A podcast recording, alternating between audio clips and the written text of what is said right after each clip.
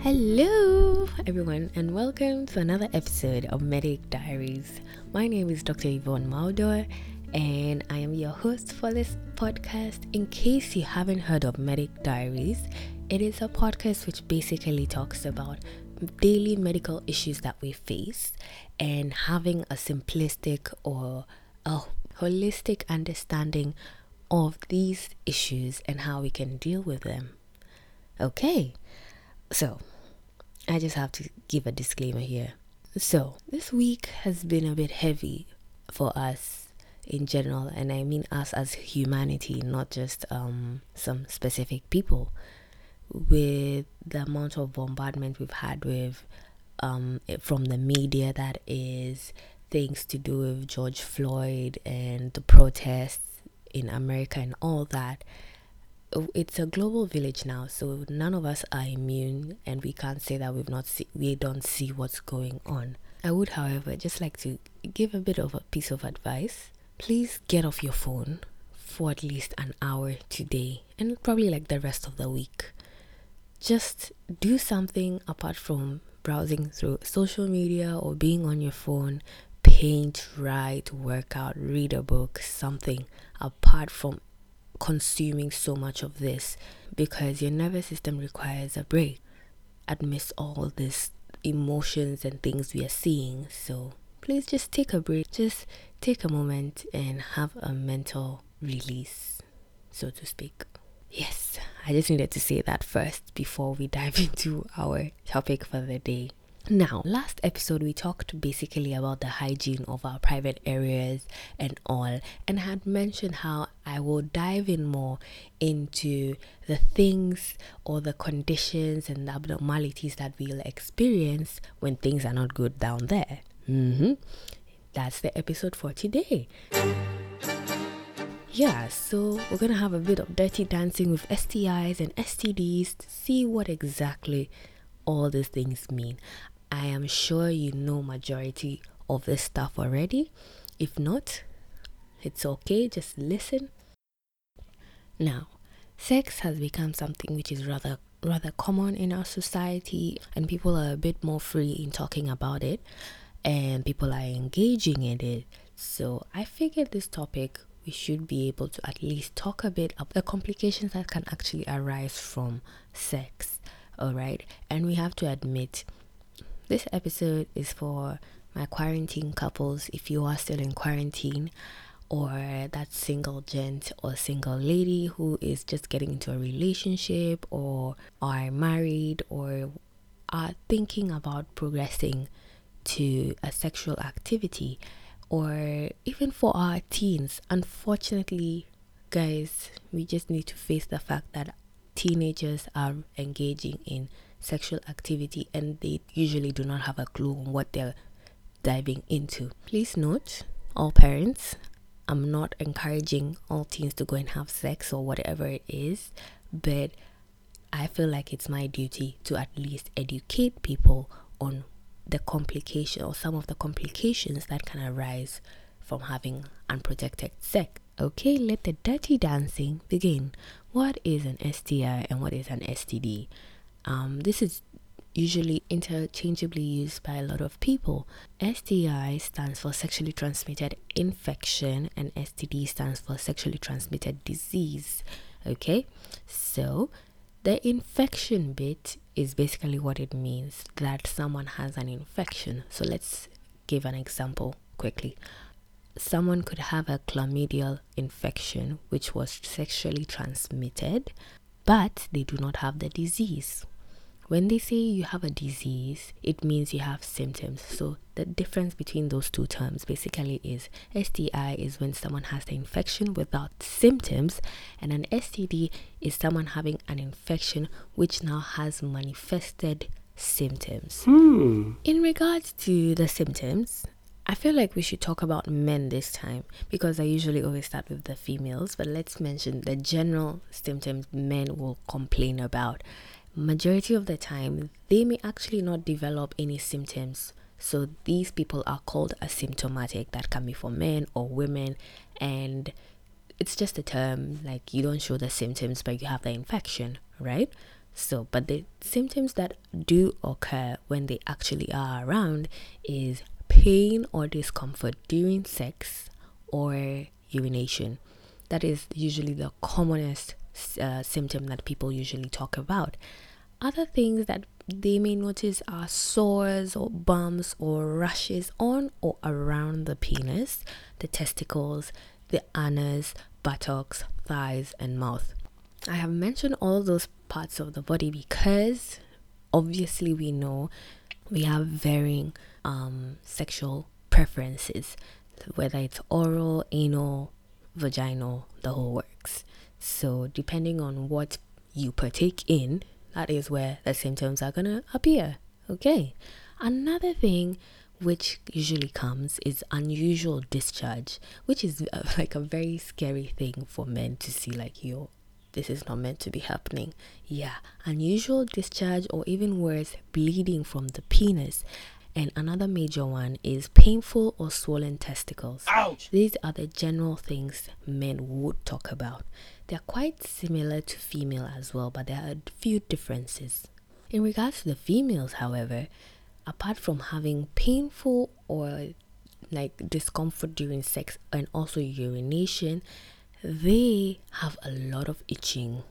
Yeah, men may have some itching, but women usually complain a lot more about this. So they may have itching in or around the vaginal area or in the vagina itself and have unusual or bleeding discharge as well. And sometimes it's just literally those two symptoms that I've mentioned which appear. So some women also have bumps and uh, sores and rashes around those areas that I mentioned because of the sexual preferences. So these are some of the things they would talk about. So earlier, I had spoken about um, chlamydia. I'm sure majority of you are aware of what this is. If not, I'm going to go a bit um, into more details about it and the other common types of STDs. There are quite a number, but I'm going to mention the common ones which are usually encountered. Now, chlamydia. It's one of the most common ones, and usually its symptoms appear about one to three weeks post the infection. So you had your sex and you didn't know you got the in- uh, infection.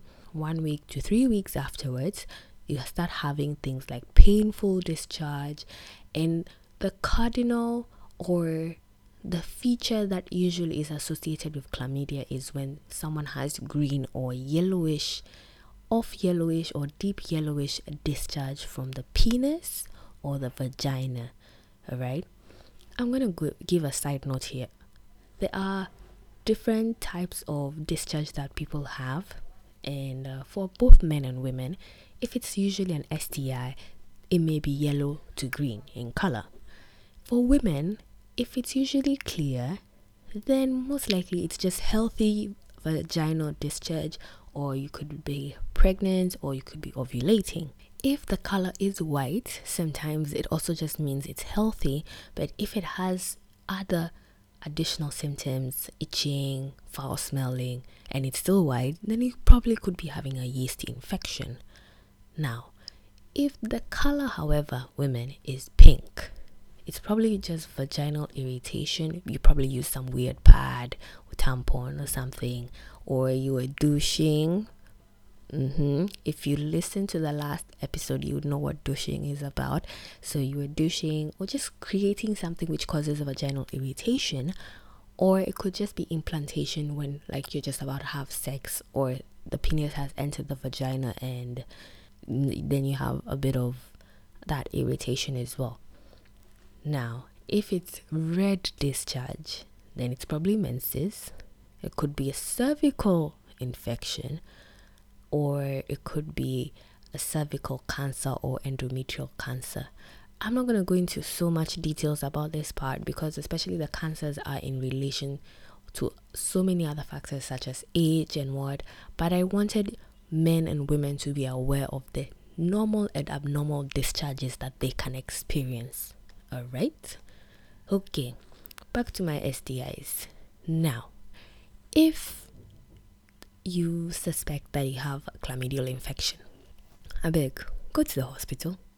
Because if it's left untreated, it can cause weird and long term complications which you just do not want. And the ones I'm mentioning actually cut across the STIs, which are very common. The majority of the time, people will have in pelvic inflammatory disease. I had mentioned last time in the pod that that's basically an infection of your cervix, goes to the uterus, goes to the um, tubes, and even the ovaries sometimes. These can lead to weird healing and weird complications and then cause long term infertility. And that can be both men and women. So, if you have a lot of sexual partners and you went on a spree of unprotected sex and you unfortunately got um, an STI which wasn't treated on time and stuff, someone is prone to having such long term complications.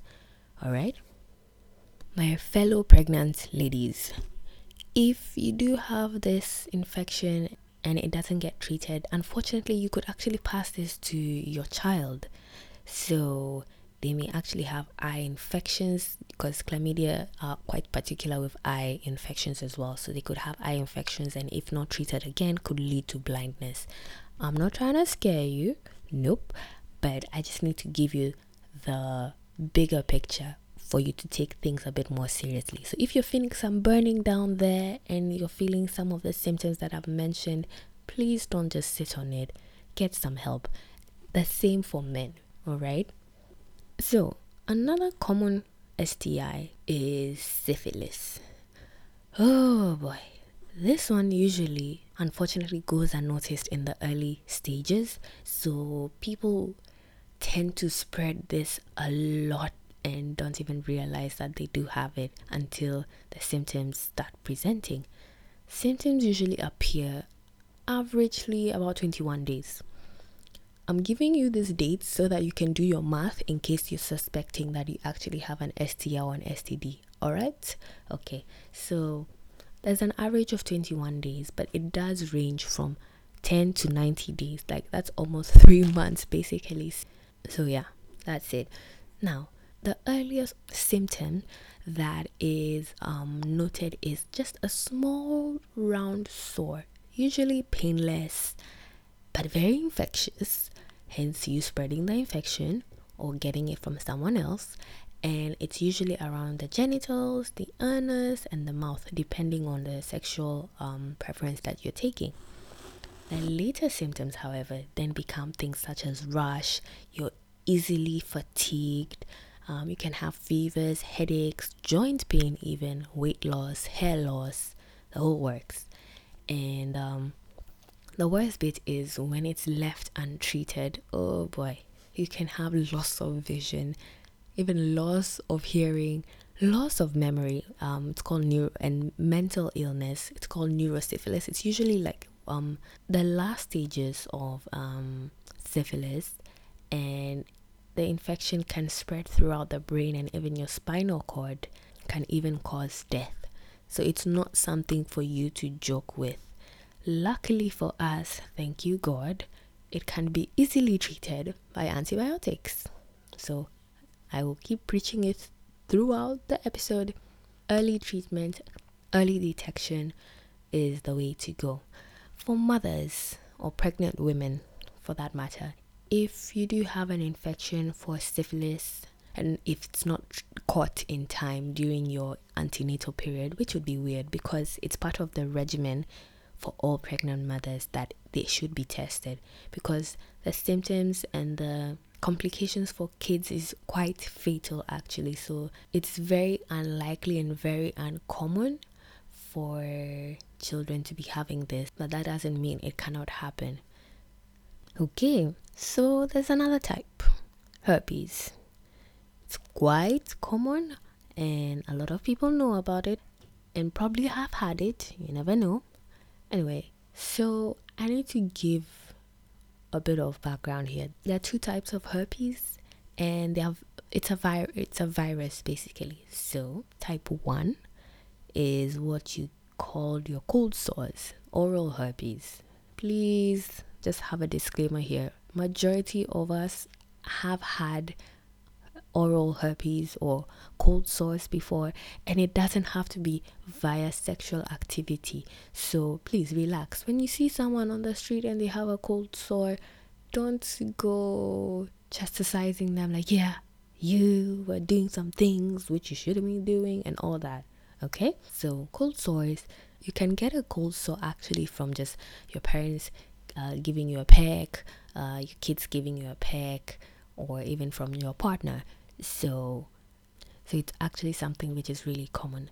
Type 2, however, of the virus is the one which is sexually related.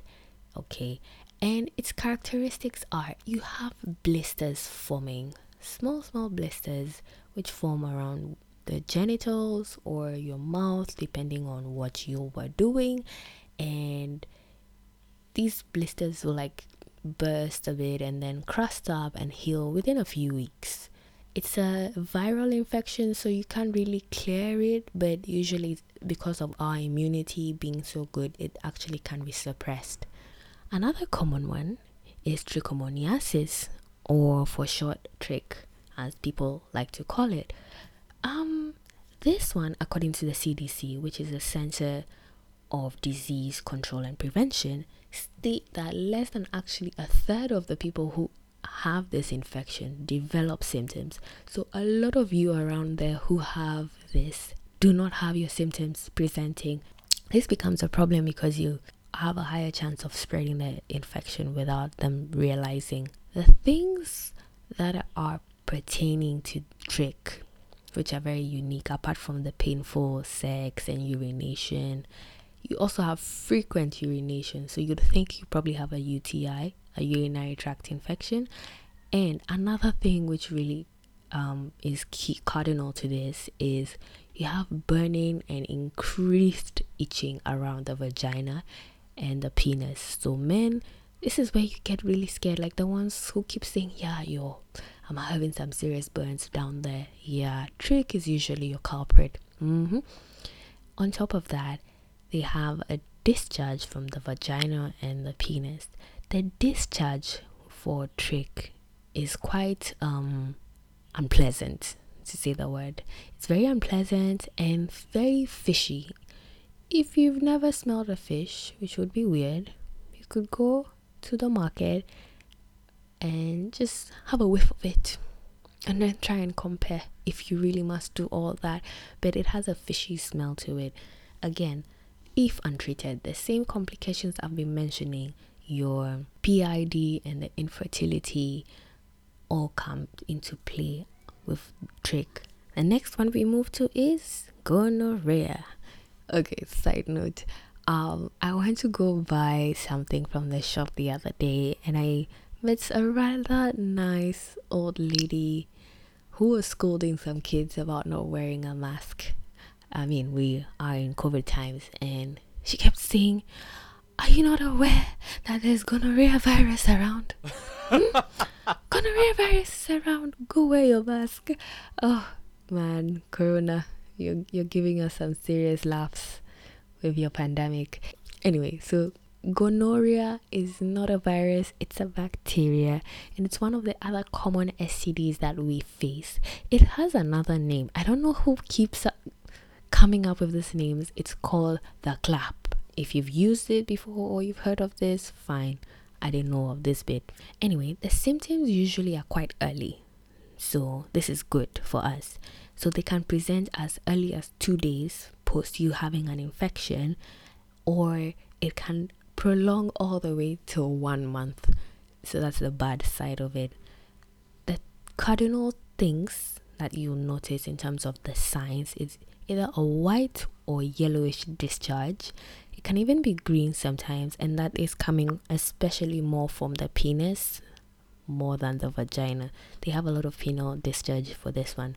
Again, we have the painful and discomfort during your sex and urination, and itching around the vaginal area. And if you participate in oral sex frequently, then you probably also will have like a sore throat. This is uh, another cardinal thing for gonorrhea. Okay, when we talk about human papillomavirus or HPV, it is a virus which I feel like we need to talk about a bit more. because it has a very detrimental complication to it. It has so many forms of cancer coming about. Yeah. So the symptoms which actually arise from HPV are warts? And they usually are around the genitalia, the mouth, or even the throat, depending on the type of sexual preference that you give. The warts can appear three months, a whole three months after the infection. So it's quite a big deal. The other thing is, men usually are carriers. Sometimes they do not even develop the warts men are usually carriers of this virus.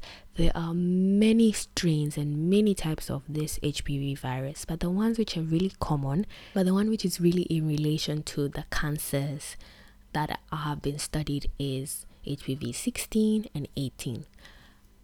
I am giving you this technical information because I need you to understand that it's a huge deal and it will help you understand why people need to take vaccines for this. Okay, the type of cancers which usually arise from HPV infection is oral cancer, cervical cancer, penile cancer, and rectal cancer. Wherever the virus goes, that is where the cancer will form. Please note, I'm not trying to scare you. Someone may have the HPV infection and not develop cancer in their whole life. It's just I need to pass on this information to you. Now, let's talk about the vaccines. The vaccines basically prevent these complications that I've just mentioned, and they're given to both men and women, or should I say boys and girls. The age group that is being targeted by the CDC is 11 to 12 years. Formerly, like uh, four years back, I think it was 15 years. So by 15 years, and I'm talking about like the Western countries especially, by 15 years, you should get your HPV vaccines. And that's just two doses at six months apart. All right. The reason why people are advocating for the vaccine to be given is because obviously prevents the complications such as cancers and the warts. And it has been noted that when you give it at a young age, the vaccine that is, it is more effective in prevention as opposed to giving the vaccine at an older age. And by then, um, people probably would have been exposed to the vaccine because they are now sexually active. All right? Okay. So, if you are 15 years and above, let's not worry, it's all good. I've just mentioned you will still get the vaccine. It may not be as active or as potent as it would have been if you were younger, which is okay. So it's okay. It may not be as active, but it would still be able to work. Now, someone may ask me, Doc, what if I am sexually active and I'm also older than 15 years? That is still okay. You can still get the vaccine I need to give a disclaimer, however. The vaccine does not treat any existing HPV infection. So, if you have a strain of it, remember I had mentioned some strains at the beginning. If you have a strain of it, then it cannot fix that infection. However, it can prevent the other strains which you're getting. It can prevent the other strains. All right. So, either way, it still benefits you for you to just have the vaccine given to you. All right, now, pregnant women, I'm so sorry. You shouldn't get this vaccine, at least during your pregnancy. When you deliver, then you can now go back to your health professional to talk about your options of having the HPV vaccine. The reason why I'm talking about this a bit more in detail is because there was a bit of controver- controversy, sorry, um, a couple of months ago, I guess, in countries such as Kenya, Ghana, um, and other African countries, where a policy um, was being introduced that young girls and young men were going to be vaccinated against HPV. Now that I've explained a bit of it, I feel like you can now understand where they are coming from. And this is an initiative by the Gavi Vaccine Alliance. They basically handle all these vaccine and policies in the world. So, Kenya is the first country in Africa to adopt this. So, I need to applaud you guys. Um, it was followed by Ghana, Laos, Madagascar, Malawi, Niger, Sierra Leone, Tanzania.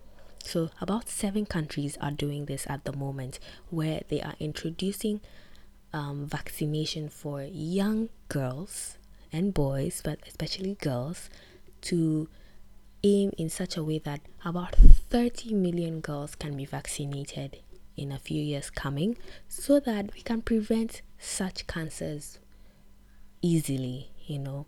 So, parents, if you're listening to this, siblings, if you're listening to this, please try and understand where people are coming from or health medics are coming from in regards to this aspect. This is why I took a bit of time explaining this. The last STI I want to talk about is HIV. Mm-hmm. The immune system. I feel like we're quite familiar with this, or at least you've heard of this. There are quite a number of people in the world who are living with HIV. Um, feel like people forget sometimes that they can actually get it now because it's been something which has been talked about for so long that they actually forget that when they are having unprotected sex, HIV can be an option there.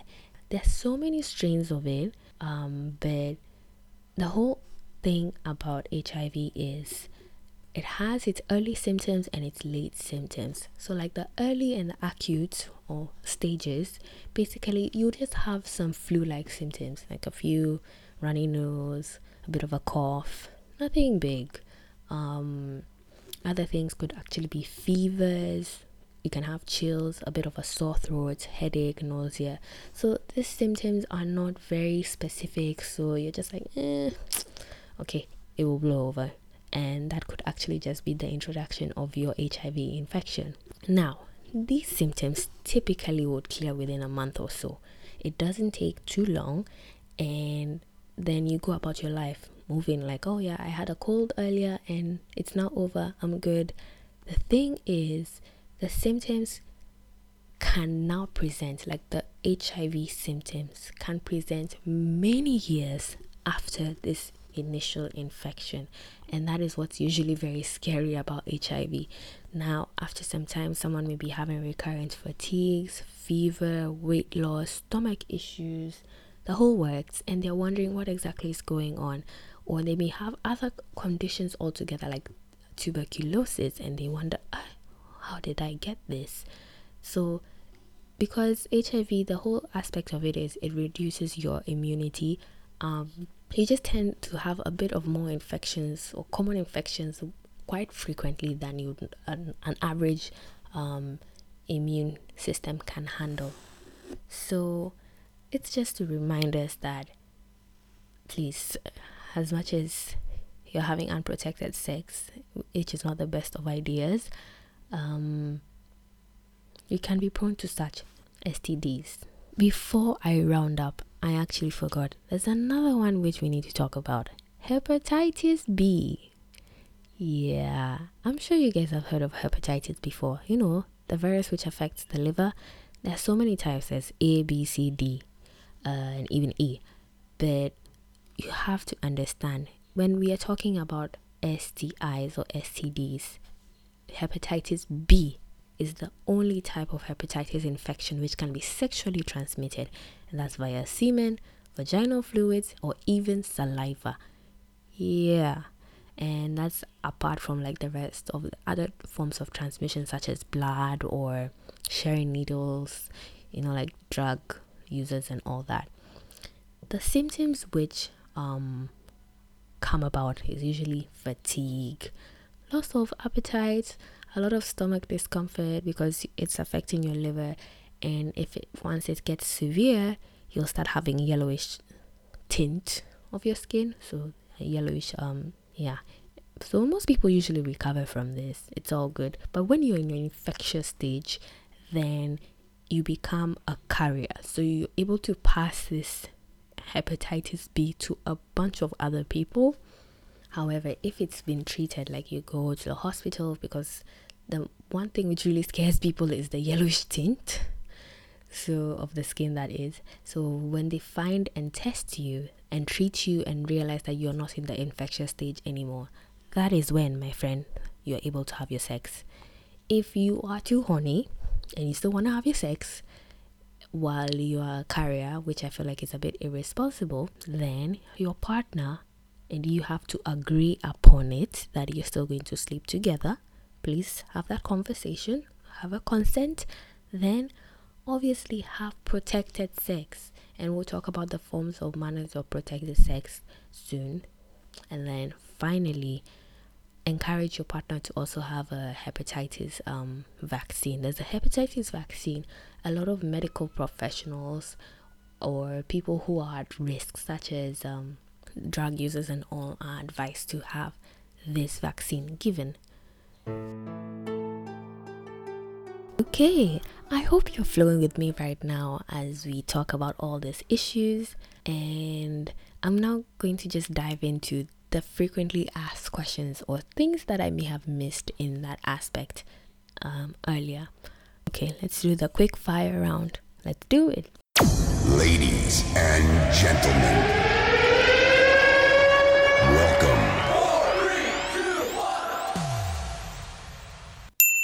Question one Condoms are the best protection for STDs and STIs, true or false?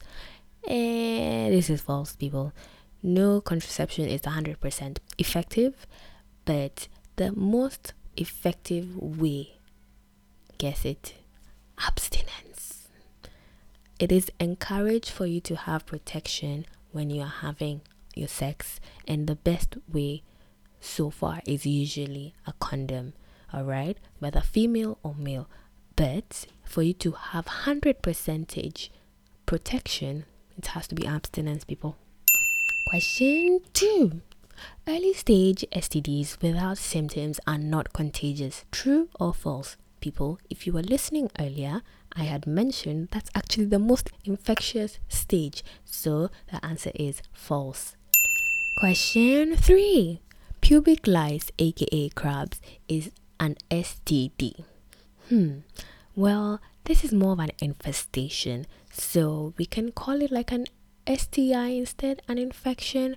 And basically, if you don't know what crabs are, it's pubic lice, which are really tiny insects, have a residency in your pubic hair. Yes, and then the lice feed off your blood. It's a bit weird, but hey. So, this pubic lice that is can be obtained through genital interaction, skin to skin. So, that is why it can be considered as an STI. The common symptoms are itching around the genitals or the anus and a small pink or red bumps because they've been biting to obviously suck some blood. Low grade fever sometimes is also there. Lack of energy obviously people are very irritable because you're just not comfortable.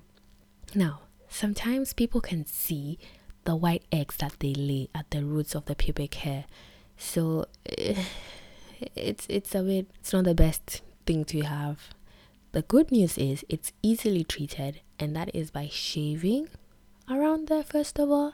And mind you shaving alone will not help. You shave so that majority of them can go and then you get an over-the-counter um, topical uh, treatments from your pharmacy your chemist so that you let them know i feel like i have this.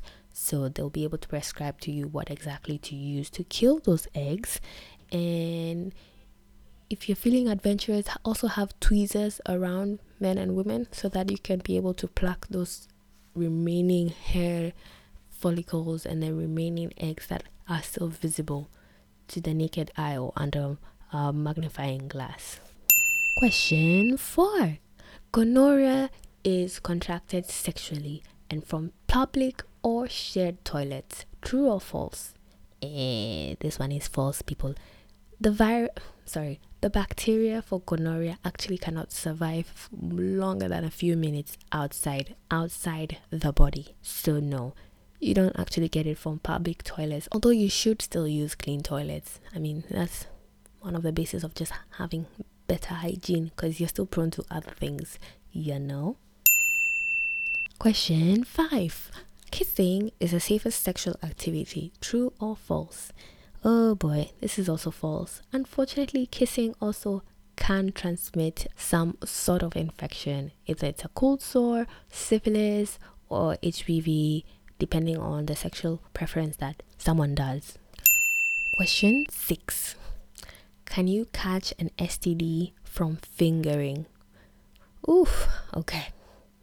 This is um, a tricky bit because there isn't a lot of studies which have been shown or which have been actually done to know whether fingering can be a sort of transmission for STDs or not.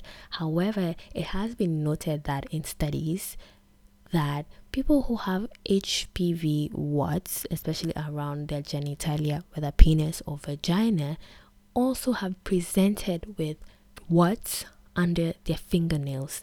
So technically, there's a possibility that you could spread an STD via fingering. If you don't know what fingering is, if you don't know what fingering is, I'd like you to Google it. I'm not sure how to explain this here. Question 7. STDs increase the likelihood of having other STDs such as HIV. True or false? Ah, this one is true. Okay, the whole aspect of having an STD is there is usually a break in the skin. So these lesions in the skin will basically allow someone to have better access of the virus, HIV virus that is, to get into the body. Um, syphilis, for example, has painless sores, eh, so that's also another wound. Um, herpes, again, the blisters when they burst. So the whole point is there's now a wound, so there's a break in the skin, better access of HIV to enter. And lastly, question eight having sex with a virgin will not get me an STD. Ha ha ha. Oh boy, this is false. I'm sorry. Okay, we need to understand virginity is a cultural definition, not a medical definition. So, someone may have their definition of being a virgin in terms of they have not had penetrative sex, that is penile to vaginal or penile to anal. However, they may be having oral sex. So it's a gray area here when you say virginity because everyone's definition of it is actually kind of different. Yours and mine will definitions that is maybe very very different from someone else next your partner and such, right? So yeah, it doesn't just because someone states that they are a virgin does not mean that you cannot get an STD. I feel like the best thing to do is have a conversation with your partner to understand what is their thinking and rationale behind the term of virgin. All right. Okay.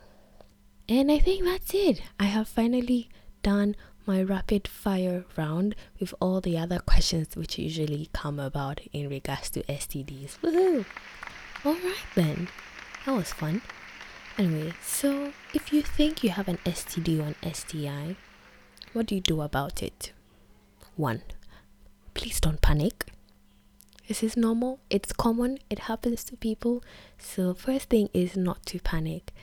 Second thing is go to your local hospital or nearest hospital, or if you're doing phone consults and such, you can also do so because we're in um, corona times and we're trying to limit ourselves from going so many places, but it's advisable for you to go to a local hospital where they can do a test to confirm truly if you do have an STI because there could be something else altogether happening with those similar symptoms occurring, you know? Like we always taught in medical school, diseases do not read books. So I may have told you everything here and then STD may not even be the case altogether. Some of the tests that they could do is taking a blood sample, a urine sample, swab of your mouth if you have like sores there, a swab of your genitalia, like the penis or the vagina, in case you have a sore there, or a swab of a discharge that they may be having.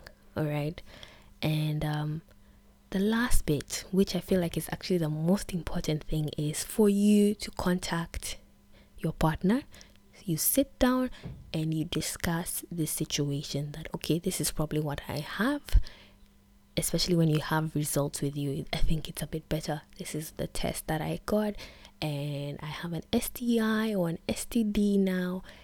Okay i would like you to also get tested and you can do contact tracing. Contact tracing is basically just tracing back to see um, the other people who you've slept with and most likely have it. It's a very uncomfortable conversation, in my opinion, but I mean, we're all human. This is humanity. You need to help someone else. They shouldn't be walking around with an infection and infecting others, you know? So, as uncomfortable as that could be, please don't forget to just tell the others that you've probably slept with, like, okay, um, maybe you should get tested. I'm sorry. Yeah. Now, the last bit I want to mention is for healthy practices, if you are someone who does not want to be um, practicing protected sex and you want to have unprotected sex, then I would encourage you and your partner to at least agree on a schedule that, okay, maybe every three monthly we need to go get tested. It seems like a no brainer, but people actually don't do it. So maybe every three months, let's go get tested for STDs, STIs, the whole works, or every monthly, even depending on your schedule and how you and your partner have arranged it. Or if you're having a new partner yeah, if you're having a new partner then you can also discuss with them before now proceeding to the next level as it said. If you happen to have had a one night stand which also happens in our generation then maybe you should just get going just go get tested for an STI it really wouldn't hurt. Honestly, it really would not hurt for you just to be in the know about things. Ah, goodness me, this has been a rather long episode, but I'm so glad you were able to stick with me and listen through through it all. Sorry. I just feel like it's something we need to talk about a bit more, even and be more comfortable about discussing it in public. Share this episode with someone who needs to hear this information or if you have learned something, please don't forget to give me feedback. If you have more questions, I am always open. Just share with me at all my social media platforms, or you can email me at medicdiaries3 at gmail or Instagram at the underscore medic underscore diaries or Facebook at just Yvonne Maldor. Like, it's all good. I just want to hear from you guys and all. So, now that all have been said, let's dive right into the fun fact for the day. Okay, did you know after eating way too much, your hearing is less sharp? Mm-hmm.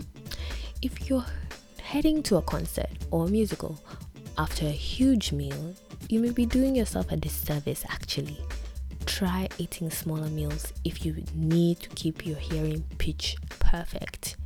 So, if you really want to go jam and all, even if it's just in your house, that huge meal is actually hindering you from enjoying that experience. Just so you know. Anyway, I'm so glad you're able to join me for this episode. I adore you all for listening to me and growing with me. I am just so glad and I'm very appreciative of all the feedback I've been getting. Oh, you guys, you have no idea. Thank you so much for being with me. I will talk to you soon. Have a lovely day. Bye.